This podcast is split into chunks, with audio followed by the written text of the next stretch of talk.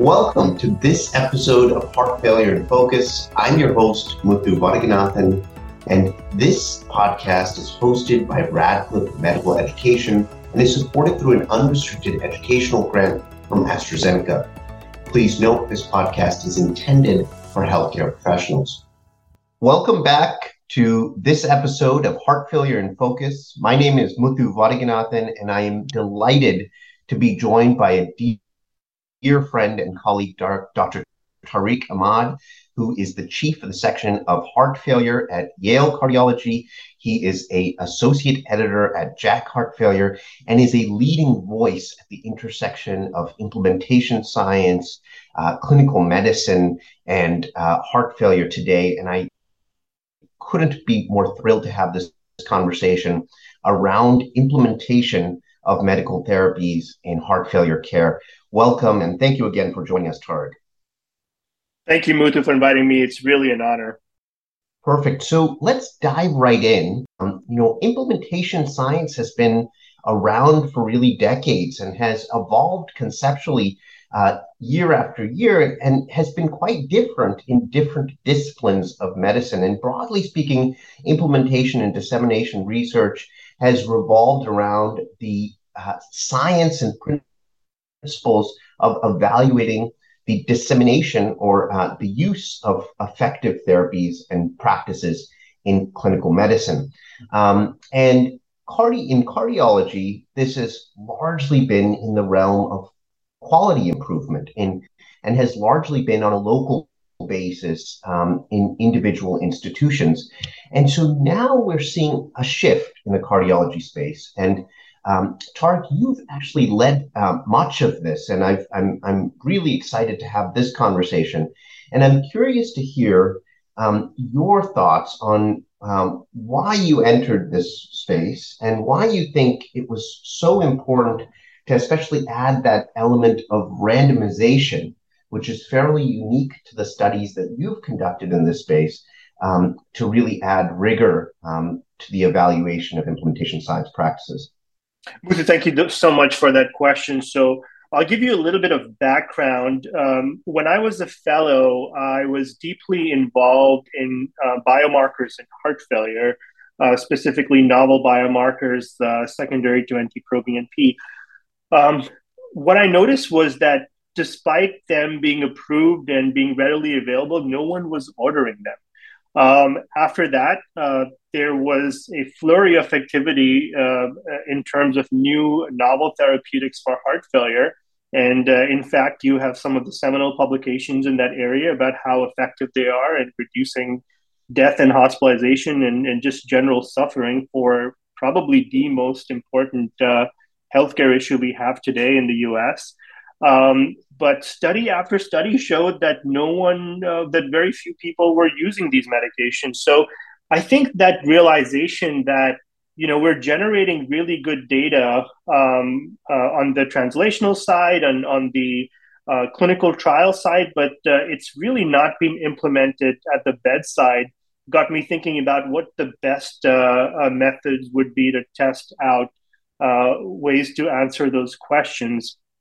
Um, just as an aside, my wife is a uh, uh, heads up the Center for Behavioral Economics at the School of Management here, and they were doing several studies with uh, with companies on how to implement, uh, um, you know, data that's out there um, uh, for their customers. So there is a lot out there outside of cardiology in, in using these kind of novel, uh, you know, methodologies to to test interventions.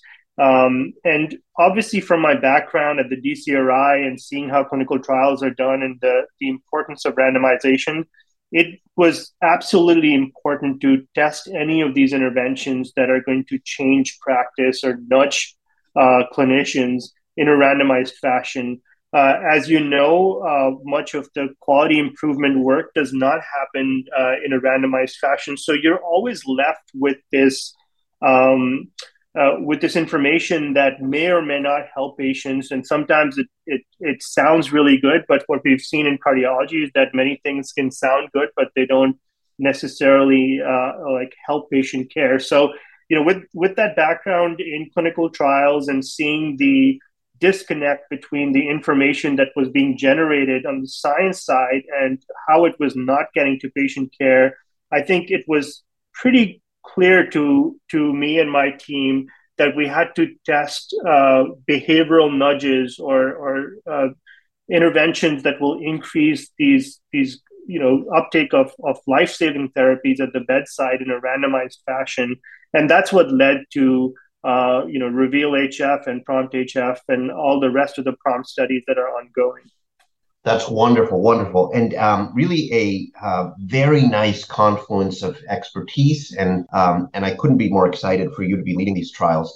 Um, so let's uh, if you could share a little bit about these trials, uh, just in a broad sense of the prompt trials and reveal HF, um, and uh, where you are in this journey, because it's really been a uh, wonderful to see as an external observer of the, the stepwise advances that you've put forth with these trials. Thank you, Muthu. So, you know, starting off with Reveal, that was the study that was most exciting to me because as a resident and a fellow, I had done a lot of work on creating risk scores. And the belief within cardiology has always been that if you can predict patient outcomes better, then clinicians will make better choices and that will improve patient outcomes. So, for the first time, we tested that hypothesis in a randomized fashion. Uh, we randomized uh, inpatients to their clinicians getting information on their one year prognosis, and these were patients with uh, heart failure uh, with with fairly uh, uh, dire prognoses. We had you know mortality rates in the twenty percent range, which is pretty high at one year, and we found that the provision of this information to frontline clinicians made absolutely no difference to their clinical decision making or patient outcomes, which was very important um, because we now have uh, a somewhat a challenge to that paradigm as uh, about whether just giving clinician information itself is going to change their behavior. Now, this has been known from outside cardiology for a long time. My wife tells me this all the time that if you give uh, you know clinicians or customers just information itself, generally that's not enough to change behavior which is what led us to the prompt trial. So the prompt HF outpatient trial that we presented at ACC earlier this year uh, gave clinicians information about their heart failure patients that's relevant to uh, to modifying guideline directed medical therapy. So we asked clinicians what's the information that you need to know to make those decisions, and that includes blood pressure, creatinine levels, uh, ejection fraction, and we essentially told them that you know your patient your individual patient is on these medications that they should be on and these are the medications that they should be on that they're not on. And if you press this button you will be able to prescribe those medications. So we made it very easy for clinicians. We essentially you know gave them the information they ne- needed and then made it very easy for them to make the decision and as you saw with the results in the outpatient si- uh, study we found that it dramatically uh, improved uh, uptake of guideline directed medical therapy in a very short period of time. Uh, we have an ongoing inpatient prompt acute heart failure trial to see if these prompts can improve uh, guideline directed medical therapy in heart failure with reduced ejection fraction at discharge amongst that high risk patient population that's admitted to the hospital. Uh, and that has almost completed enrollment of uh, more than 1,100 patients. Uh, my friend and colleague and I, uh, Nihar Desai here, uh, and I led Prompt Lipid that has been completed, and that's going to be a late breaker at AHA this year that also essentially prompted clinicians to get their patients on lipid lowering therapy. we have other studies such as Prompt MRA uh, to try and get uh, patients who have uh, who who are on guideline directed medical therapy other than MRA on MRAs, uh, for example, which is a major gap in um, in use of guideline therapies. Uh, so these are just a few of the studies that we are doing. Um, I think that this is just the tip of the iceberg because there is a lot of um, lot more uh, nuance that we need to build into future studies uh, as we kind of really progress towards the learning healthcare system that uh, uh that uh, uh, we envision in this country. terrific, terrific to hear, uh, Tariq, and congratulations to you and your team um, in in really advancing uh, this realm of science. And I'm, you know, I'm curious. You know, we um, when we are practicing on the wards or in clinic, um, we sometimes are inundated by digital alerts, um, and so some of these EHR prompts have been met with some fatigue from the clinician's perspective, um, and even considered kind of noise in the background of uh, the usual workflow. So, what set the prompt platform apart, and, and how did you really uh, fine tune this to actually deliver effective alerts um, uh, as you saw in your initial trials? So that's that's a really good question. So, um, as as you may have experienced, and many other people who have electronic health records uh, experience, uh, you're constantly getting inundated by uh, alerts, um, almost all of which are never uh, studied in any rigorous fashion, and they're never turned off. So once they're turned on, they're just there in the ecosystem, uh, causing patient burnout, and there's good data for that. Um, the other point that is important to make is that sometimes these alerts um, they could be well-meaning, but they could actually lead to worse patient outcomes. So my colleague here, uh, uh, Perry Wilson, uh, aka uh, uh, Methods Man uh, on Twitter, um, did a study where he randomized uh, patients to their clinicians getting information on whether they had AKI, so acute kidney injury. And what they found was that this alert actually was associated with worse outcomes at one of our non teaching hospitals. So if you give clinicians information that they may know not, and you don't tell them what to do with it, uh, you can't really predict what what's going to happen. Uh, it could be nothing, or it could actually even hurt patients. So, with that in mind, we designed the Prompt HF trials with clinicians uh, helping with the design. So, we had several heart failure clinicians sit down with us, and we, um, you know, we we asked them what they look for in the alert. Um, when should the alert fire? And they said it should fire when we're putting in orders for our patients, so not uh, you know during the the visit. Um, so we we put that uh, you know into the design. Uh, we we created the design so it's user friendly within the constraints of what Epic would allow us. So we really kind of had a period where um, we we got input from frontline clinicians and designed the the prompts accordingly. And I think that that's uh, one of the reasons why it helped uh, uh, improve uh, guideline directed medical therapy. Um, of course, um, there is uh, there's still a large percentage of patients who were not prescribed guideline-directed medical therapy. We were not close to 100%, and that is something we need to understand as we, um, you know, surveyed the clinicians who were involved in the study. We asked them still like what the barriers were uh, to prescribing these medications. Um, and uh, we, we continue to improve uh, these methods in order to get uh, us closer to what I know you've shown in so many of your studies, where if you get people on all the medical therapies that they should be on, you can really add, um, you know, several years, if not decades, to their lives. Absolutely, Tariq, And, and um, you know, I, I suspected that you had such broad uh, stakeholder involvement in in the design of your your smart prompts. And you know i i suspect um, you know many institutions many teams are thinking about building these implementation science efforts locally. And i'm curious to hear what your advice is um, to perhaps uh, budding teams especially early career investigators setting out in trying to develop rigorous approaches locally? And how, especially, did you really assemble a diverse multidisciplinary team at Yale? that's that's an incredibly important question because uh, first I would say that uh, to succeed in this space uh, that is a, a little bit uh, atypical in terms of pathways, uh, you have to have a combination of grit and hustle which uh, um, you know uh, you will kind of come across people who will say that this is difficult to implement.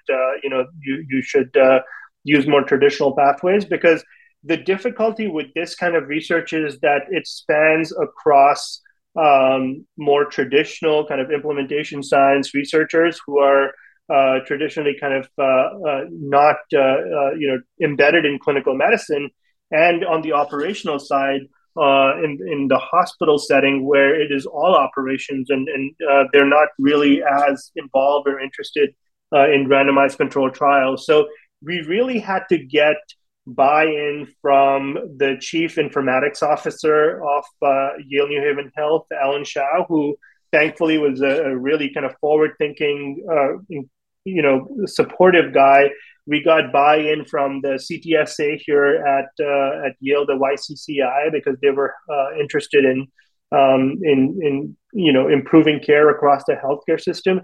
And then we had to get buy-in from uh, from Eric Velazquez as our chief of cardiology to kind of really help us out. So it was really across the different um, parts of uh, of an academic healthcare system that allowed for this to happen. And then, most importantly, uh, I was lucky enough to have a colleague like Perry Wilson, uh, who really understands uh, uh, how to do randomized trials within the electronic health record at a, at a level that that few people are able to do. So. Uh, really, what I would tell young investigators is that uh, you're going to have to go outside the bounds of traditional, um, you know, um, academic cardiology and, and really kind of uh, work with the people on the operational side of any healthcare system uh, in order to be able to do these studies. And then obviously, uh, you'll have to be patient because there is a different language that people speak um, who are not uh, doing academic research because for them, uh, you know, it's important that uh, any kind of interventions don't interfere with care delivery. Yeah, wonderful perspectives. And um, you know, last question here, um, and uh, this is uh, really borrowing now your uh, unique lens as not only a clinician, not only a clinical trialist, and not only an implementation science researcher, but really trying to reflect now on our overall therapeutic development pathway. And traditionally, there has been much less investment in uh, in terms of this latter end of the spectrum of uh, implementation and dissemination, and much more front loading in terms of um, early uh, therapeutic uh, identification, testing in more traditional clinical trials. And so, how does this uh, evolve? And, and do we need to actually rethink and reshape the traditional drug development pipeline um, in the US and worldwide? Absolutely, Muthu. That is such an important question, and it might be one of the most important questions in all of you know progress in cardiology in general. So, as you know, in heart failure, there's been this frustration where you have a large, you know, a large multi-center clinical trial, um, generally published in the New England Journal of Medicine, and there's a lot of pomp and splendor around that, and then the uptake is is dismal and there is a huge need to be able to connect that discovery with these implementation efforts. So if I were, you know, running things, um, I would have the implementation aspects of um, of any therapeutic um, aligned very closely with uh, with uh, the uh, results of any large discovery uh, trial. Um, uh, we are in the process of linking together uh, numerous centers across this country and Europe uh, that have uh, Epic uh, as their EHR to create a consortium of of of of the EHR so that we can do implementation trials on a large scale.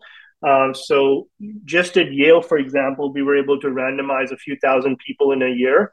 Uh, when we get all these uh, different centers on board, you could uh, easily be able to randomize, you know, 10, 20,000 patients within a within a month. Um, and you could really kind of see how this way of embedding implementation studies within traditional trials could lead to rapid dissemination and implementation of any kind of uh, successes um, uh, on the uh, on the on the kind of traditional uh, clinical trial uh, front. Uh, the final thing is that you know more, you know, this more than almost uh, anyone that traditional clinical trials are getting more and more expensive to do.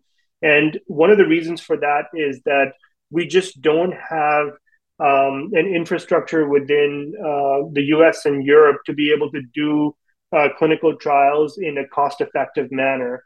Um, and I think that really also uh, impacts implementation, where uh, if more and more of the actual uh, you know enrollment is outside of uh, of these countries, then you see slower implementation in the U.S. and Europe. So I think by building out these these kind of linked um, healthcare systems that are able to do uh, rapid kind of clinical trials, you could foresee a future where um, you know you can have central IRBs involved and really do quote unquote traditional uh, clinical trials in a more, much more efficient and cheaper fashion. So you actually can get that information you need, and that will also impact drug development because drug companies will will not uh, see the bar to entry into heart failure, for example, as so difficult that they'll move away from heart failure. So sorry for the long winded uh, answer. It's something that I am quite passionate about because I think if we continue to